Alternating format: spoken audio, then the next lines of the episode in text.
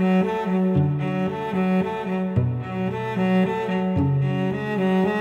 the Nature of Light, un podcast di e sulla fotografia con Aku.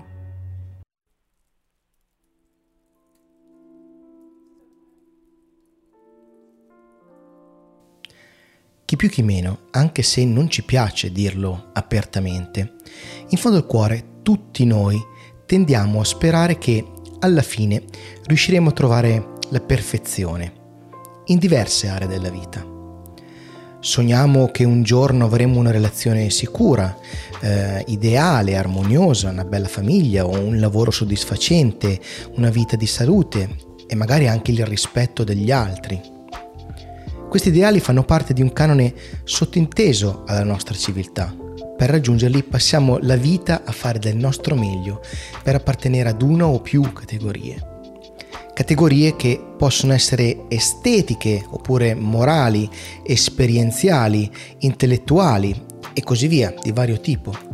Ripeto, chi più, chi meno, ovviamente non voglio fare di tutta l'erba un fascio, ma penso di poter dire con una buona approssimazione che un po' tutti ci proviamo a stare a passo con quello che il mondo si aspetta da noi. E l'aspetto fisico non è da meno. Essere per tutta la propria carriera scolastica il più basso della classe non è piacevole, questo ve lo posso assicurare, l'ho provato sulla mia pelle. E proprio in questi giorni stiamo vedendo come ci sia ancora bisogno di manifestazioni per dire che chi appartiene a delle minoranze, siano esse etniche, religiose o di orientamento sessuale o di identità di genere, deve avere la stessa dignità e lo stesso rispetto di tutti gli altri. In una parola, gli stessi diritti. Però, se non rientri nella categoria giusta, rischi di passartela male. Quindi sì, noi ci si prova a tendere alla perfezione, no? Eh, a volte pensiamo di esserci anche vicini, ma la vita ha la brutta abitudine di assestarci una serie di colpi che ci fanno soffrire e non ci lascia molto di tutti i nostri meravigliosi sogni.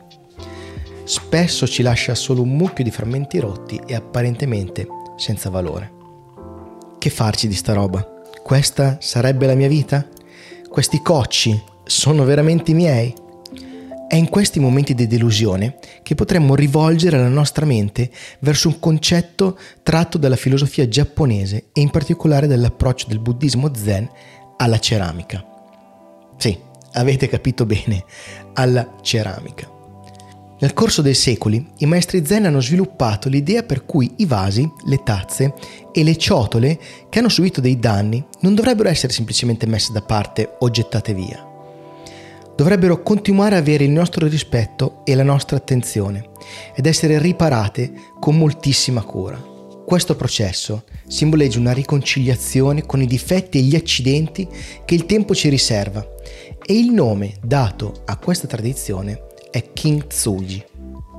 Kin, che sarebbe traducibile con oro, almeno, almeno credo, ecco, non so nulla di giapponese, però documentandomi mi sembra di aver capito che kin significa oro e tsuji invece significa riparare.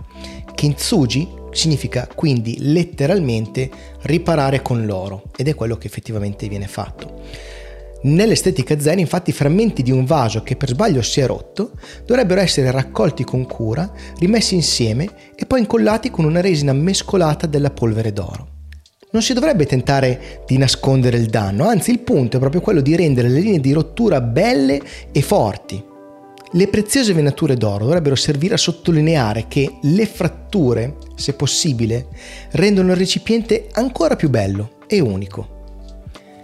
I kintsugi appartiene agli ideali zen del wabi sabi, che predilige ciò che è semplice, senza pretese e usurato, ma anche ciò che potremmo definire un pochettino grezzo e segnato dalle interperie. In un'epoca che venera la giovinezza, la perfezione, la novità, l'arte del kintsugi conserva una particolare forma di saggezza perché può applicarsi a tutta la nostra vita, non solo alle tazze ovviamente. La tazza è la punta di un, di, un, di un, iceberg, diciamo, è il dito che indica la luna. Il punto vero è quello di valorizzare i difetti. L'opera di Richard Weiss, in particolare la sua serie Human Dilatations, è chiaramente ispirata al kintsugi. È lo stesso Weiss a dircelo e in più di un'intervista ripete questo concetto quasi allo sfinimento.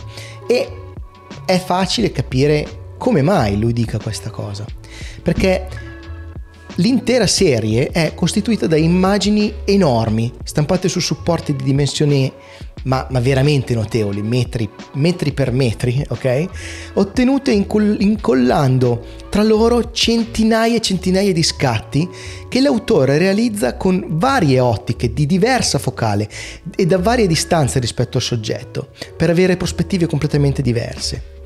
E il soggetto normalmente, anzi nella quasi totalità, è costituito da uno o più corpi nudi, prevalentemente femminili. Ogni immagine richiede, secondo l'autore, circa una settimana di lavorazione e quando la si osserva, specialmente nel contesto di tutta l'intera serie, si prova una strana sensazione che non saprei ben descrivere se non paragonandola a quella che si prova visitando le sale del Musée d'Orsay, specialmente nelle sale degli impressionisti o dei post-impressionisti. Il miglior modo di fruire, ad esempio, di un quadro di Van Gogh è, a mio avviso, quello di partire dal dettaglio della pennellata, avvicinarsi proprio il più possibile, avvicinarsi fino a che a un certo punto non c'è il cordone ed è vietato avvicinarsi ulteriormente, no? E, e per, per, vedere appunto la pennellata, per leggerne la mano nervosa, per, per intuirne l'approssimarsi del punto di rottura, no? del momento in cui Van Gogh dà fuori di matto e poi allontanarsi sempre più per cogliere l'impressione generale di tutta l'opera, che ad un certo punto smette di essere una serie di pennellate, eh, di pennellate cariche e diventa una notte stellata sulle rive del Rodano. Allo stesso modo, le dilatazioni umane di Weiss eh, pongono l'accento su dei dettagli infinitesimali, anche su quei minuscoli difetti che normalmente i fotografi di moda come lui tendono invece a rimuovere e che in questo caso solamente grazie all'uso della sua particolare tecnica di stitching è possibile vedere ed evidenziare un brufoletto sotto il mento, un po' di sporco tra le dita dei piedi, una pellicina non molto ben curata vicino ad un'unghia, delle smagliature o quelle piccole quotidiane incertezze. Human Dilatations è una ricerca che definirei maniacale sul corpo, in particolar modo su quello femminile, ma anche sull'essere umano intesa come condizione esistenziale. Essere umani è difficile. E gli umani di Vice sono nudi e spogliati dalla loro spasmodica ricerca dell'ideale sia estetico che mentale, comportamentale oserei, oserei dire. Ci sono ad esempio delle parole o motti che ormai si sono piantati dentro il nostro cervello no? e ci sono anche una serie di guru che li cavalcano a più non posto facendo un, un, un sacco di soldi e lasciandoci un'eterna frustrazione, un'eterna insoddisfazione. Concetti come quello di hustle, never settle o alzati e fattura per dirla alla milanese imbruttito sono tutte maschere che ci sentiamo in dovere di indossare in cambio di appartenere alla grande tribù umana del XXI secolo occidentale, o almeno alla maggioranza di essa, in cambio dell'illusione di avere uno scopo, di avere un desiderio. Ma gli umani non sono solo questo. Essere umani comporta essere portatori sani di un vocabolario sterminato di aggettivi e proposizioni tante quante sono le persone su questo pianeta. Per descriverci davvero sarebbero necessari anni e anni e anni di scrittura e, o, o di podcast. Sarebbe impossibile. E Human Distortions ci mostra un lato di noi assurdo e grottesco, ma non più assurdo delle maschere che siamo spesso così orgogliosi di indossare. I corpi sono un groviglio, una matassa di carne, sudore e peli, distorti tutti all'inverosimile. Hanno arti o estremità esageratamente grandi o allungate, unghie piantate nella carne, posi naturali del sapore surreale prospettive estreme che portano sempre a mostrare i volti, o meglio le teste, che meglio dire le teste rispetto ai volti, eh, come minuscole, insignificanti escrescenze, a rimarcare l'intenzione di Weiss di mostrare le persone private dei loro ideali estetici e mentali.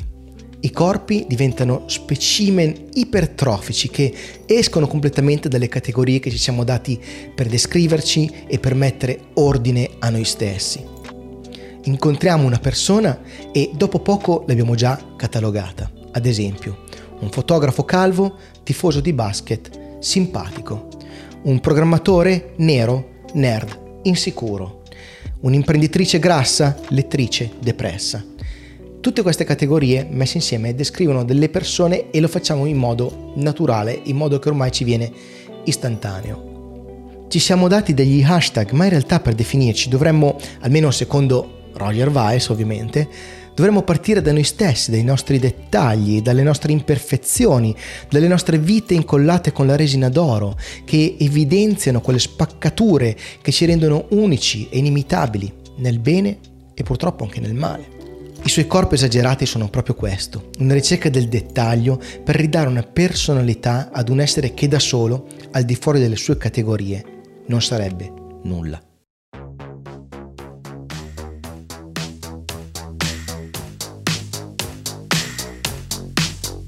Io sono Alessio Bottiroli per gli amici Aku e questo è On the Nature of Light, il podcast dove parliamo di fotografia e cultura dell'immagine con tanti tantissimi difetti purtroppo però li prendiamo per quello che sono. Se questo episodio vi è piaciuto vi invito a condividerlo con chi potrebbe essere interessato a questo modo di vedere la fotografia. Se vi va potreste prendere in considerazione l'idea di iscrivervi anche al canale YouTube dove creo video di cultura fotografica complementari e paralleli alle idee che esploriamo nel podcast, oppure anche al canale Telegram dove cerco di dare ulteriori spunti di riflessione in modo più informale e diretto. Su Telegram, tra l'altro, solo per chi è iscritto al canale, c'è anche un podcast segreto super informale, rilassatissimo, in cui mi prendo i miei tempi, non ho una scadenza precisa, in cui parlo sia di fotografia ma anche di tutte le altre forme di narrazione umana, quindi eh, cinema, libri, serie tv, musica e così via. Entrambi, dicevo appunto YouTube e Telegram, li trovate cercando On the Nature of Light, è facilissimo, ma vi metto comunque il link in descrizione per vostra comodità. Sarei molto molto felice di ritrovarvi anche lì. Infine, per dirmi cosa ne pensate, per farmi domande, per darmi suggerimenti o per insultarmi direttamente, mi trovate sempre su Telegram come chiocciola Alessio Bottiroli. È tutto, un abbraccio.